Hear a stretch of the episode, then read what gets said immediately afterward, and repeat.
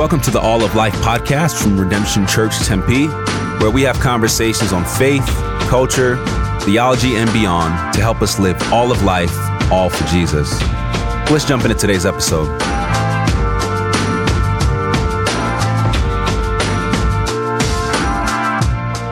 Well, welcome to the All of Life podcast. My name is Melissa Stone, and I work here at Redemption Tempe with families and individuals in the disability community um, here in Arizona. And I'm also a wife and mom of four kids. Um, one of my kiddos being a non speaking son on the autism spectrum. So today we have the wonderful pleasure of speaking with Dr. Lamar Hardwick, um, whose newest book is called Disability and the Church A Vision for Diversity and, and Inclusion. Um, you can also find him on his social media handle, Autism Pastor. Um, Dr. Hardwick, thank you so much for joining us here today. Thanks for having me. Yeah. Well, um, I know personally for me, it's been um, really encouraging just uh, observing and engaging with you from afar. I know this is the first time I've had the opportunity to meet you. Mm-hmm. Um, but I'm just really thankful for the work that you're doing um, in the church. And I was wondering if you might be able to tell us a little bit about your story. Sure. Um, well, normally the first question I get, so I try to answer this first, is um, the social media handle Autism Pastor. Yeah. Um, where that come from? Um, so the, the short end of the story is I was myself diagnosed autism spectrum as an adult. Um, that was almost seven years ago. It was 2014 mm-hmm. um, in December, and um, I was 36 at the time. Um, but I shared with people that I probably around seven or eight started to notice there are differences between me and my peers. Mm the the best description I can give is it felt like the world was in on an inside joke that I didn't understand. Mm. And so um, you know, fast forward through sort of stumbling through life, um, you know, having the labels as, you know, he's just a shy kid or he's a lazy kid or um, sort of all the negative labels that you could mm. um, you know, slap on a kid who really struggled and has significant challenges socially. Um, you know, I pretty much got called all those things, um, but somehow sort of managed to do well enough, um, particularly academically. I did okay, um, but just really struggled with relationships um, with teachers, with peers. Um, so hmm. fast forward to um, 2012, the summer, I was actually working uh, at a church as a youth pastor. Mm-hmm. And I like to joke that one of the reasons why no one really picked up on anything is because all teenagers are socially awkward. Yeah. And so, and so I fit in with them. Yeah. Um, uh, but uh, my predecessor at, at, a previous church resigned, and um, I was considered to be the next lead pastor of that church. And so that transition took about 17, 18 months, and it was really hard for me. Mm-hmm. Um, I spent more time in the adult service because the leaders of the church um, they liked the way that I preached, mm-hmm. um, but just really struggled. So I had adults say things like, "He walked past me, didn't speak. He's not approachable. He looks uh, angry." Um, all the things I heard as a kid, but I was hearing it in adult language mm-hmm. again for the first time. So uh, I actually was doing my doctorate at the time, and I had to ask seven people to do an assessment of me. Um, and a gentleman that I worked with at the time, who I really respected, wrote uh, on his assessment assessment of me for a class project. I quote, Lamar has a hard time picking up on social cues. Lamar gets laser focused on one task at a time, so on and so forth. And it literally read like diagnostic criteria. Mm. I, at the time, had no idea what a social cue was, had never heard that word before. So I Googled it.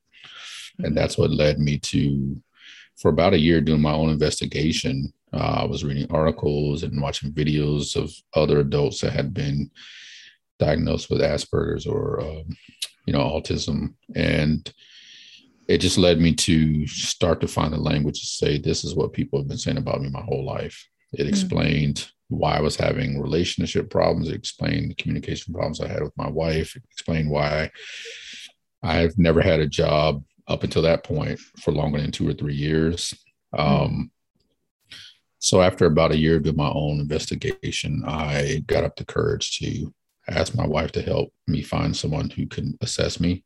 Mm. And in December of 2014, I uh, was diagnosed on autism spectrum. Now, the autism pastor comes from after I disclosed my diagnosis to my church and I started writing and blogging about it in 2015. I had a a woman who inboxed me and said, you know, you have kind of become like the pastor for the autism community because a lot of us don't get to church. Mm-hmm. Um, you know, whether they themselves had autism or a child. And so I actually changed the name of my pages and my handles so that it made people, it made it easier for people to find me. Um, so that's where autism pastor came from. It wasn't something I came up with. It was something that was kind of just, um, you know, slowly became a calling um, to minister to that community, but then also to help the church to become more aware of how it sh- should be and can be more inclusive of uh, not just people with autism, but you know, persons with disabilities uh, across the board. So it's a little bit of my story. I am married. Um, was married before I was diagnosed. Uh, my wife and I will celebrate 21 years in January, and we hmm. have three beautiful boys. Hmm, congratulations. Well, and I know that you and I um, are familiar with what autism entails, but mm-hmm. for those who um, aren't as familiar with autism, can you share a little bit more, maybe more in depth about um, what that means to have autism? Mm-hmm.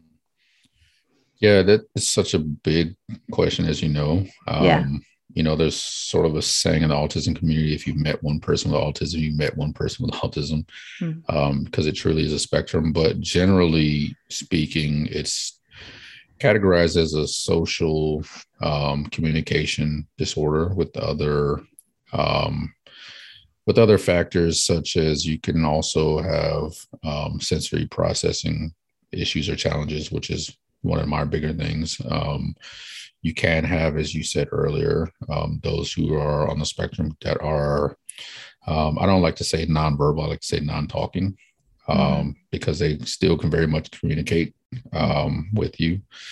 Um, it also entails um, what some call, even though I'm not fond of the term, called mind blindness, which is sort of this struggle or inability to pick up on um, social cues and body language, which is something that most people develop around the age of 18 months or two years, where they can start to understand um, what facial expressions mean, what voice intonation means, uh, body language, and those types of things. And then um, it's sometimes, uh, more often than not, also marked by, um, you know, repetitive behaviors. Um, and those types of things. So it's pretty a, a pretty broad spectrum, and it doesn't impact everyone in the same way. But there are some pretty general things that are true of of all people who are on the autism spectrum. Mm-hmm. Well, and I'm curious to know, like, what are some of the ways that like your autism has served you, and like that you've seen gifts and like new pers- like what are what are some of those ways that you um, autism has really and enhanced your experience? Mm-hmm. Good question. I I would say that um, one of the things that I'm very good at is uh, recognizing patterns. Mm-hmm. Um, so there's a general thinking that there are three types of minds. Um, when it comes to autism, there are visual thinkers, people who think in pictures. There are um, pattern thinkers, um, and then there are um, those who are more of words um, and um, I guess words, yeah. So I like to say my mind is a combination of of two of those um, words and patterns, and so I, am not a typical visual thinker.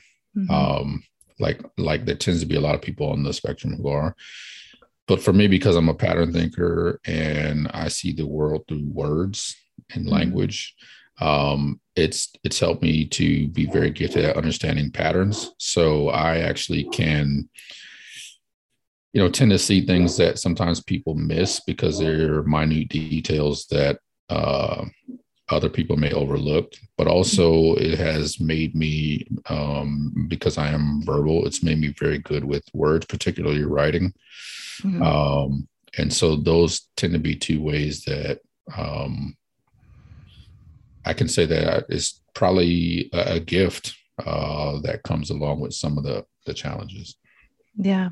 Yeah. I, I um, work with, aside from working at Redemption Tempe, I also work with the non speaking community um, and teaching them l- communication on letterboards. Mm-hmm. And so when that, you know, I love that you use that phrase like instead of nonverbal, um, non talking, or like non-speaking mm-hmm. um, because so many of our non-speakers do have words um, they just those motor skills um, are have so much noise in between that motor skill.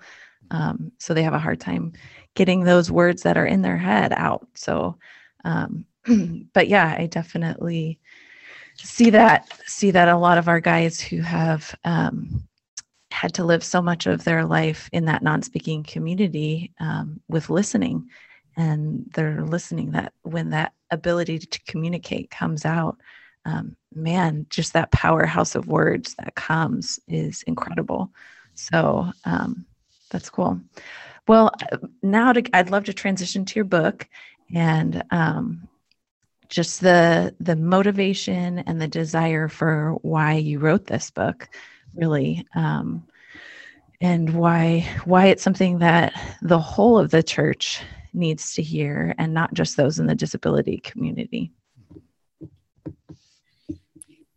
yeah um, so I, I, I wrote a book um 2017 um that's called i am strong uh, and it was basically an autobiography um, so I shared a little bit about my journey to diagnosis and some of the challenges I had, but also some of the ways that I've learned how to navigate, um, particularly being in ministry. And so um, this most recent book, which released in February, sort of swings the focus. It, it picks up on a little bit of my story, uh, but it swings the focus to the church and the ways that the church um, should be more aware of uh, some of the unintentional barriers that sometimes it puts up for persons like myself or others with with disabilities. And so um, I, I, use my own personal story, but also as someone who understands the church from you know being a pastor, I've been in in ministry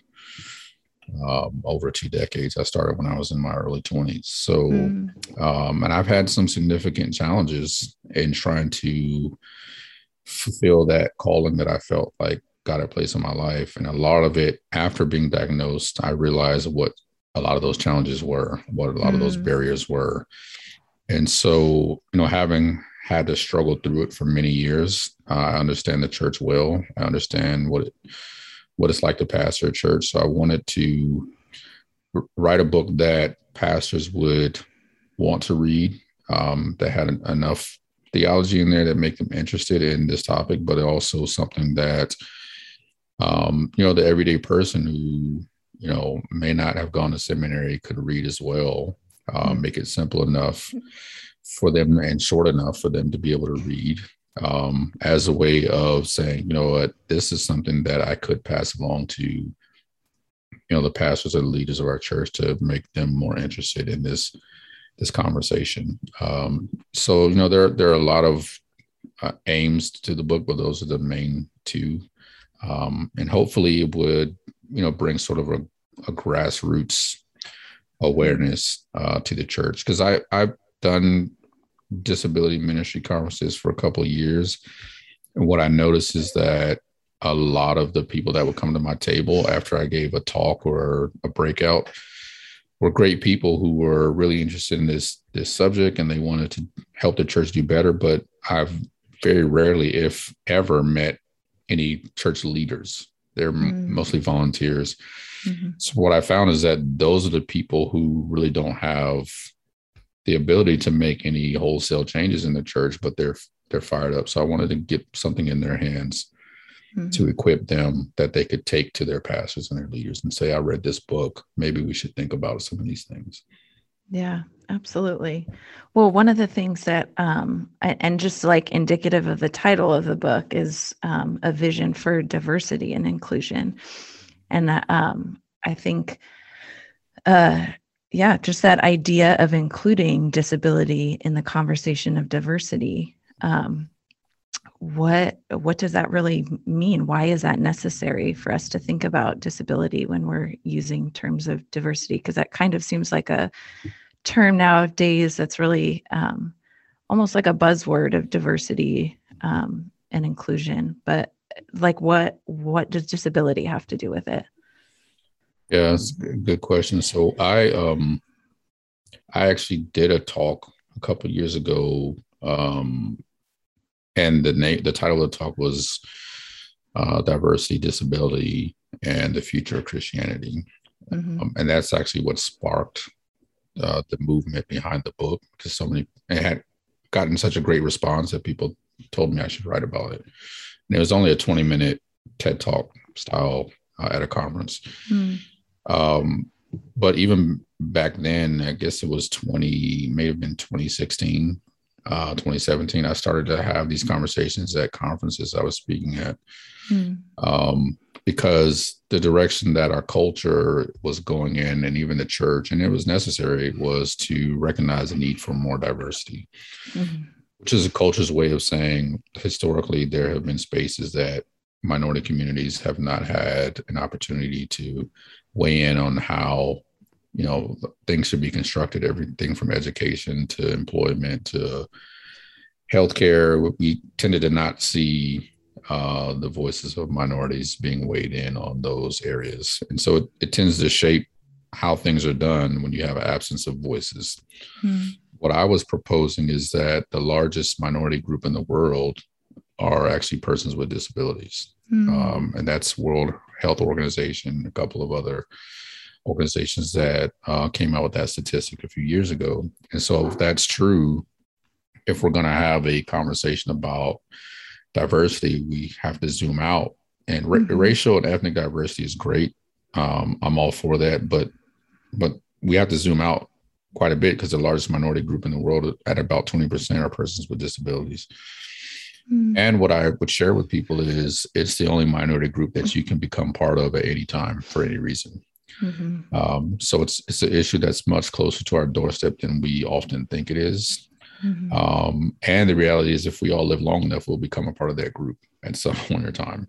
Mm-hmm. Um, so it's important to me to zoom out and have a conversation of diversity by looking at the largest minority group and then realizing that you know persons in the disability community's voices have long been left out of conversations about how society should be structured, and that includes the church. Um, historically, um, persons with disabilities have had uh, very little to any voice in the church, and so much of how we do church now is without the voices of the disability community weighing in and saying these are things that are barriers for us and if you want to be more inclusive you should consider these things yeah and so what do you think are some of those barriers? Like what are you know, what are ways that we can make churches churches more inclusive and remove some of those barriers? Mm-hmm. Yeah, I, I, start with and I talk about this in the book, um, or at least for me, the highest degree of inclusiveness is, and I say this in a book, you can you can tell an organization's commitment to diversity by who it allows to lead.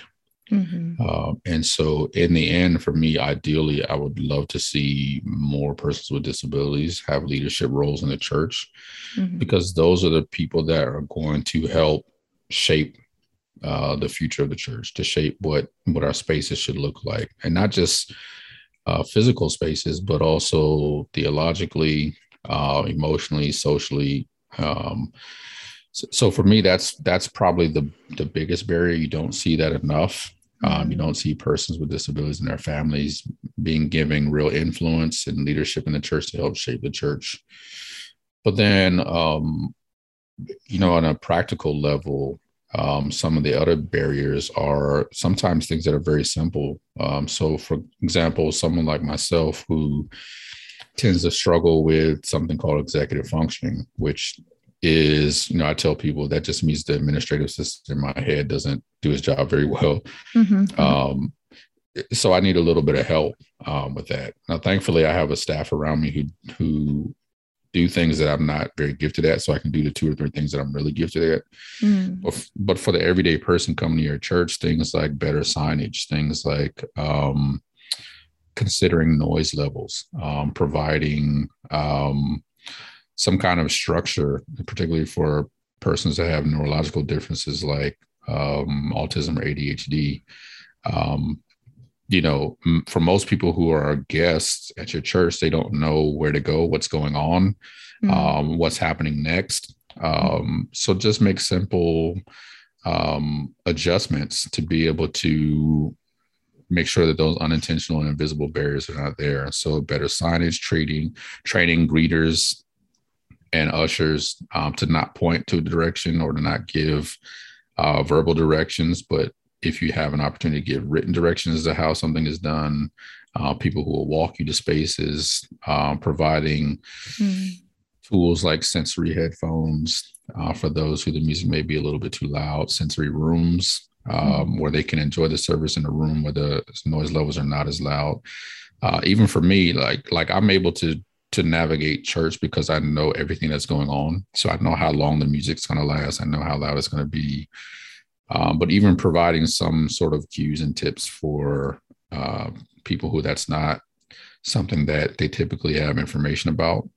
Mm-hmm. Um, and then I'll also say uh, another practical example is uh, a lot of churches will have a period of time during the service where, and this is pre-COVID, obviously, where they would tell you know the parishioners to turn and greet somebody new or hug them or you know well you know persons like myself who have you know mm-hmm. who are sensory sensitive um sometimes don't like uninitiated contact um even persons with anxiety disorders um so i took a straw poll at the two churches that i've pastored over the last uh, 20 years and just asked and it wasn't a scientific poll but just asked um some questions, and I found um, through their answers that a lot of people who come late to mm-hmm. service mm-hmm. were coming late to miss that part.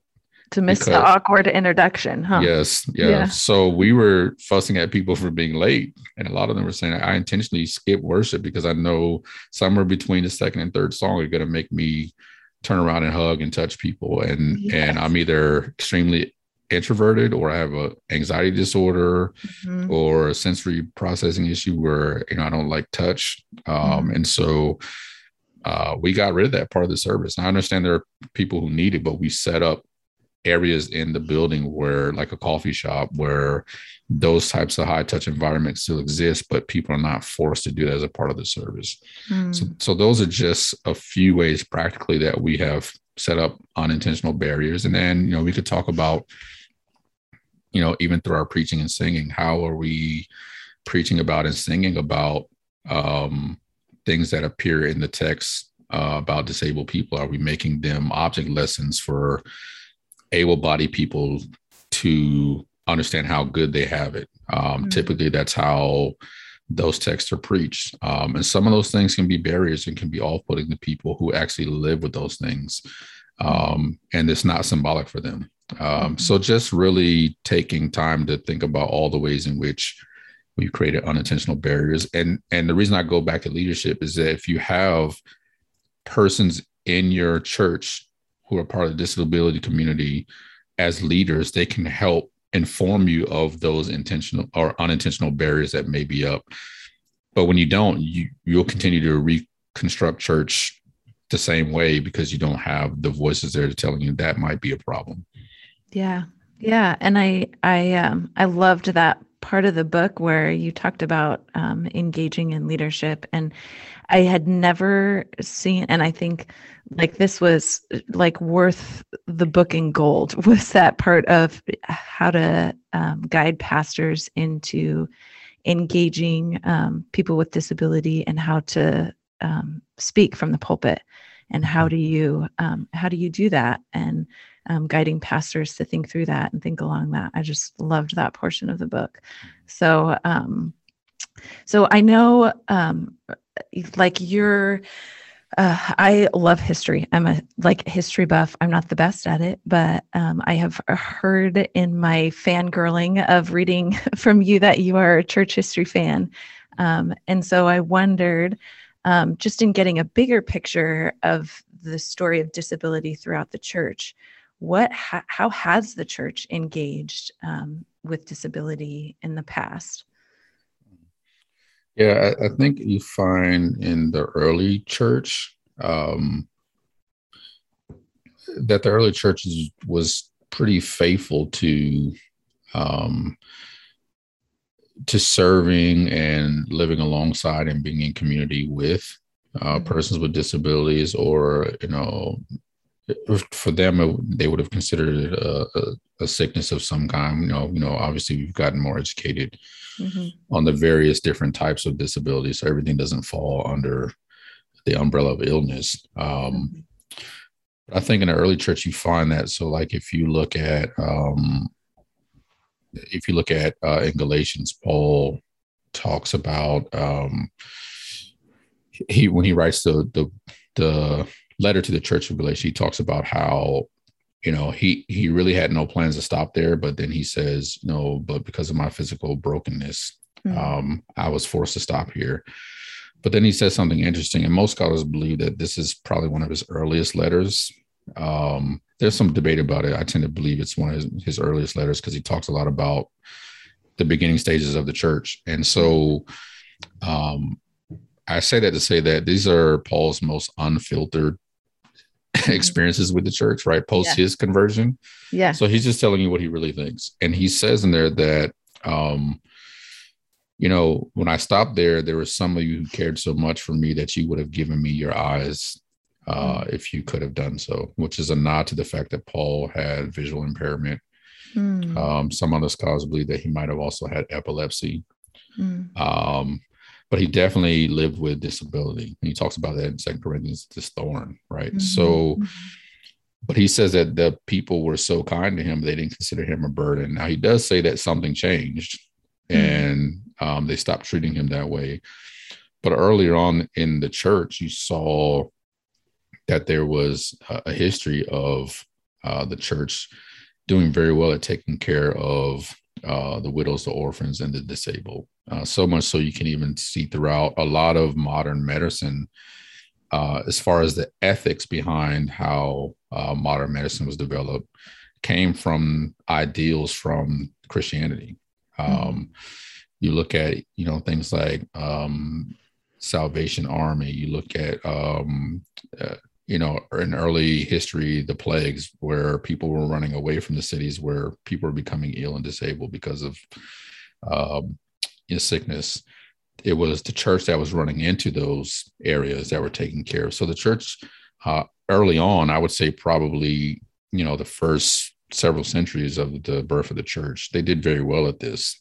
Mm. Um, at some point, I can't really pinpoint in history where the shift started to take place. Um, you start to see sort of this retreat away from um, live more so living in community, not necessarily doing the service, but it was more, it shifted more into a paternalistic sort of thing mm. where it was more about pitying the poor and the orphan and the widow and providing them services rather than living in community with uh, and sharing space with and considering them equal. And mm so somewhere along the way, uh, you start to see this shift. But in early days, the church was very good at it. So much so, um, I can't remember which um, ruler it was uh, in Rome um, who said that if they're going to return back to after Constantine in 13 or 313 AD, passed what essentially would have been a freedom of religious act, right? Mm-hmm. Everyone, Christianity became cool. Right? Mm-hmm. Everyone started to become Christian. after he died, and I can't remember the guy's name, the one after that who wanted to reinstitute pagan religion, uh, he says that the only way that we can go back to the old religion is if we take better care of the poor and the sick than the Christians do.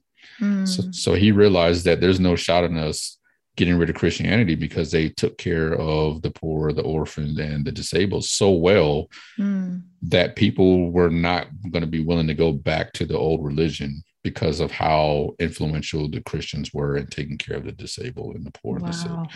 Um, so that just tells you that we had a rich history of really doing this well. And somewhere along the line, it became more about programs and paternalism than it, it became about living in community mm. uh, with those who are differently able. And so that's part of the switch. And even me talking about disability ministry is not necessarily, you know, there needs to be some intentionality at providing services and programs and spaces but eventually i would love to see and this is why it's a vision because it's very lofty i would love to see where the church just takes into account mm.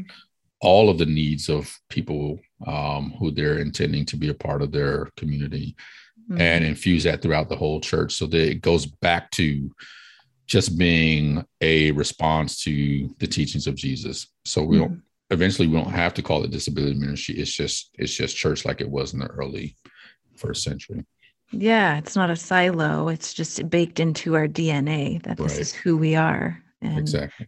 Yeah, I've often wondered, you know, if that shift happened like in that shift of modernity when so much of like uh, so much emphasis was placed on intellectual thought and reason hmm. that it that that community of people who it was assumed didn't have that got left and I wonder, you know, like often when things push forward in a society, we forget to ask that question well, who's getting left behind? But when progress happens, somebody's always somebody's always the one to get left behind. And um, so yeah, I've I've wondered that question too. Where did that shift happen? Of um, and how can we get back? So um, well, I know too, like as we um, look at how uh, like ministering to those with disability that language is a really important part of that. Um, and so i really um, i think i've being a parent and not having that an endemic perspective and being um, in that position like I, I, tell people all the time like i i, I want to work myself out of a job. If somebody um, wants to take my spot like i feel like this you know that's the goal. But um but also like that um, language is important when we're um, naming naming things. And adam you know that was a something that god gave the task for for adam in the very beginning was to name. And so are we bringing intentionality to that? Um, so how when we are talking about the disability community um, what are some of those like varying perspectives of language and how can we walk in love in talking about individuals with disabilities mm-hmm. yeah that that's a tough one i get that question a lot um, I, I, think for me first i had to come to recognize that um, the, the language is always changing mm-hmm. um, and there are going to be varying degrees of uh, people who tend to want to lean to one um, you know one set of language and one set of descriptors than others hmm. um, so a good example of that would be and i'm sure you know this is you know is it person first language or hmm. identity first language so for the listeners person first language would be um, what proponents of that would be considered putting the person first and not their disability so it would be a person with autism mm-hmm. um, in my case particular um, and then identity first language would be um, identifying um, the reality of the person's uh, disability or condition. So, as it relates to autism, and this doesn't work with every disability, which mm-hmm. is what mm-hmm. makes it so complicated. Yeah. Um, but we'll just talk about autism because that's what um, you know my lane is primarily so person first with autism would be person with autism mm-hmm. identity mm-hmm. first language would be autistic person mm-hmm. um so for me, I, I realize that a lot of these terms and identifiers and descriptors um, surface and are developed outside of Christian thought. Mm-hmm. Um, so a lot of the ways that I approach it, um, my theology has a lot more to do with it than just picking a term. Mm-hmm. Um, so so th- I think the thing that's unique about autism and why I tend to I tend to use both as a way of not to try to offend anyone. Um, yeah. But personally, I I tend to use autistic. Um, and and autism is unique in this way, and this is why I'm saying it doesn't necessarily apply. There has to be a lot of nuance because it doesn't necessarily apply to all types of disabilities. But the thought behind identity first is that autism is unique in that it's neurological. Mm-hmm. Um, and so to to talk about it from the person from person first language feels like making autism an accessory mm-hmm. um, to the individual. So that would be the equivalent of saying a person with maleness. Yeah. Um, which who says which, that? yeah, which which which sounds weird. Mm-hmm. Um, but but with autism, because neurological, it is actually like the way that my brain is wired is what makes up who I am. Mm-hmm. And it's really difficult, at, le- at least for me, to try to understand myself apart from that because all the things that, you know, earlier we talked about gifts, all those things are a part of the residual effect of mm-hmm. how my brain is wired. Mm-hmm. Um, now, there are some challenges that come with that. But to to make it seem like an accessory for some people is problematic because it doesn't take into account that this is part of my personality. So for me, theologically, that goes back to the Imago Dei being created in the image of God. Mm. What part of me do I try to separate out as if it's not worthy of displaying God's image in me? Mm-hmm. So that's why it becomes very difficult for me um, in that instance. Now, I, I, it doesn't translate well to to other disabilities, which is why I also struggle with being an advocate for identity first language because that doesn't always translate to other sure disabilities, if that makes sense. Um, so, in all, I think, and the key word that you said there is love, is to try to make sure that we are honoring um, how people want to be addressed um, in ways that are consistent with our Christian convictions. Um, mm-hmm. And so, somewhere I think, and there's a balance. So, even the term disability versus special needs, there's always debate about that.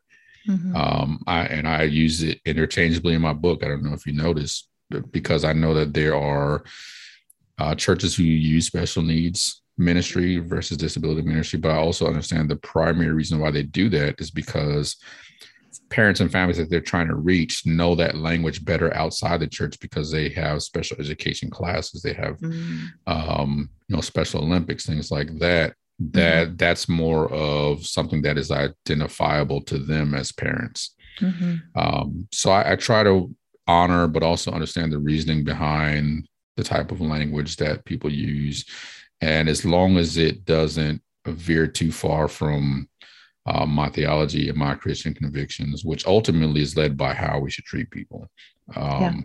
Then I sort of let that shape, for me personally, the language that I use and the scriptures that I use, so that it's not um, othering people, yeah. um, but making them understand that um, as I'm addressing them, I'm also trying to make sure that I acknowledge the image of God in them and that disability uh, does not distort or deter God's image from being able to be seen in them. Yeah, amen. Um, well, last question. Um, I want to wrap up and um, and it's save the best for last. I feel mm-hmm. like um, is I know you talk about um, how important it is that when we're and maybe when i when our son was diagnosed um, at a very young age i think we didn't have the framework and the thinking behind like what how does god view disability it's like you know when you some people um, are born into that world of disability. Some people enter into it through traumatic events. Some people age into it. You know, we all enter disability, um, or we may all enter disability in different ways. But when that happened for our life, we didn't have that framework for um, what God thinks about it and um, an understanding of a theology of that. So, um, can you help us to understand and help help us to um, engage our minds and and I think too, like prepare. So I know that some of those who are listeners, like they may enter into this world, and um, like we can help gird their minds and give them an understanding of how God views this. Um, so, will, will you help guide us through that? Sure. Um, it, it's a very complex um, discussion. So I think the first thing I'll say is, um, I, and I think I mentioned this in the book that you know we have to understand that most, if not all, theology is a reaction to mm-hmm. or an attempt to explain um, an experience of a particular group of community who is typically often um, marginalized because of some type of difference. Mm-hmm. So, so, whatever you know, whatever a person's position is, I think they have to they have to start there to say, okay, if we if we talk about disability theology, understand it's coming from a place of people who have felt marginalized by mm-hmm. the church. Mm-hmm. And so they are now understanding and talking about and reading the scripture through the lens of how God sees them and their faith mm-hmm. um, in God as a reaction to or response to how typical theology mm-hmm. has has positioned them and um, even presented them in some ways. And I talked about that earlier about how we preach, how we talk about people with disabilities. Mm-hmm.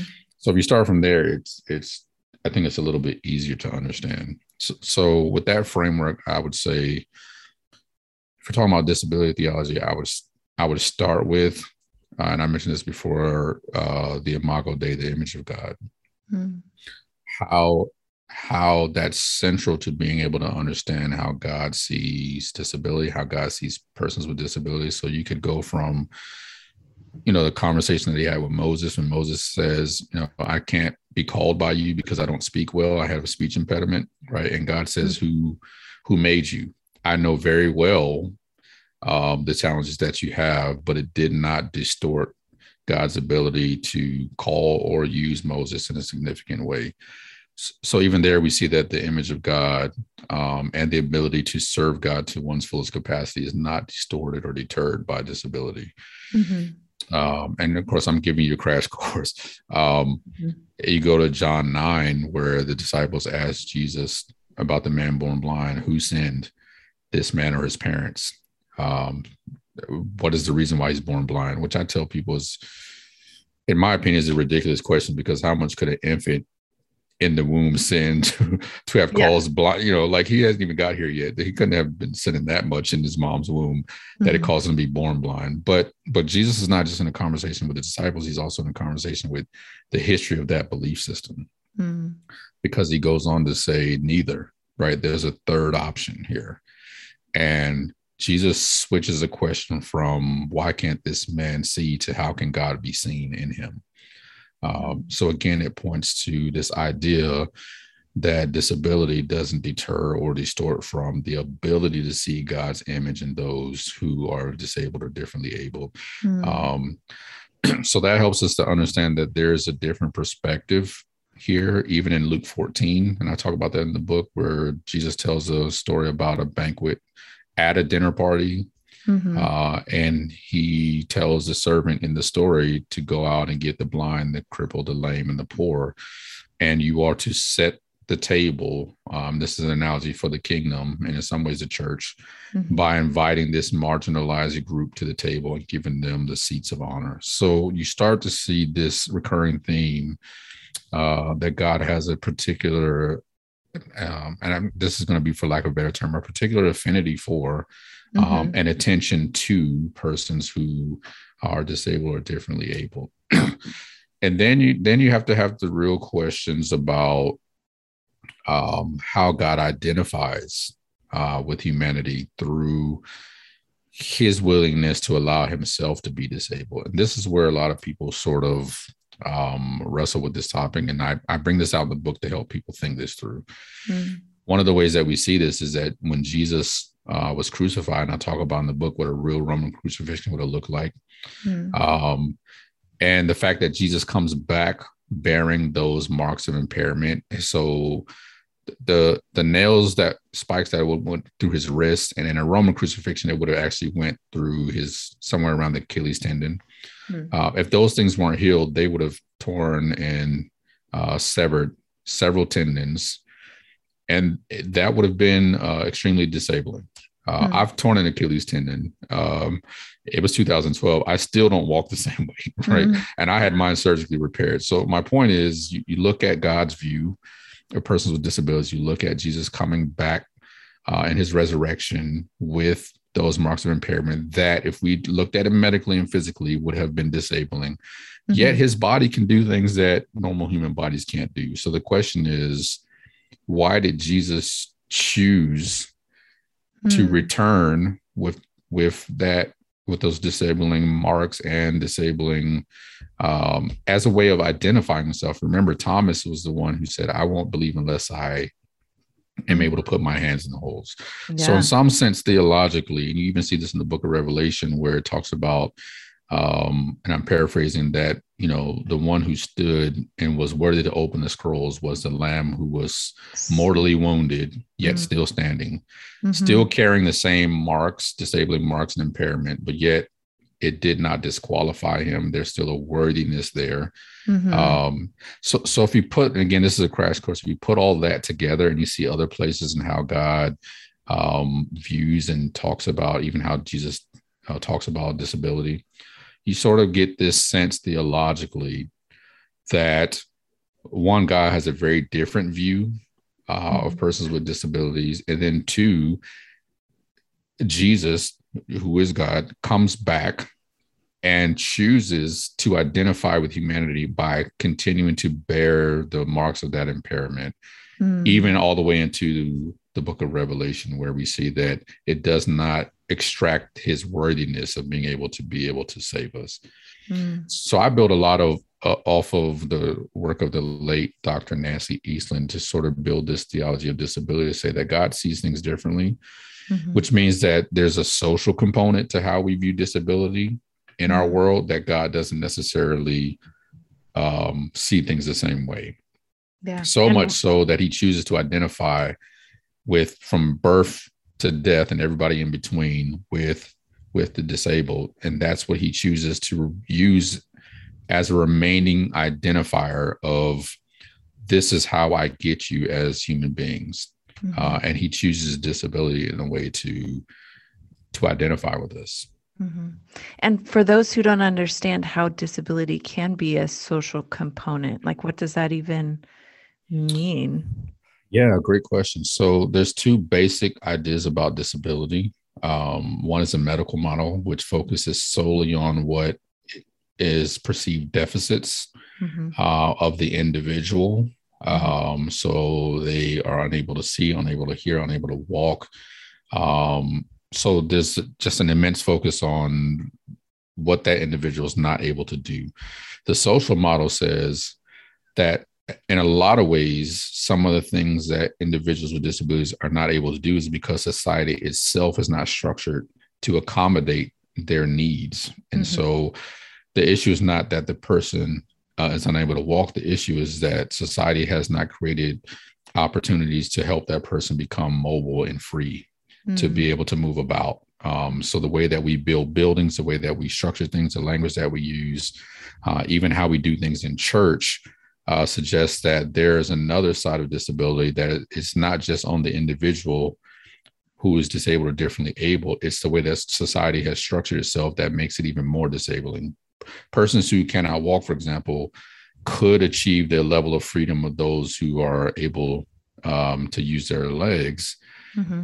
had we considered in the way that we've built things and and using technology and tools opportunities to help them to have the same sort of mobility and freedom uh, mm-hmm. that able-bodied people have. So there's a huge social component that I think we have to take into consideration. If we thought more about persons with disabilities and their needs and the ways that we can accommodate them, it would actually make their particular quote unquote condition less disabling mm-hmm. because they're not living in a world that's not built for them.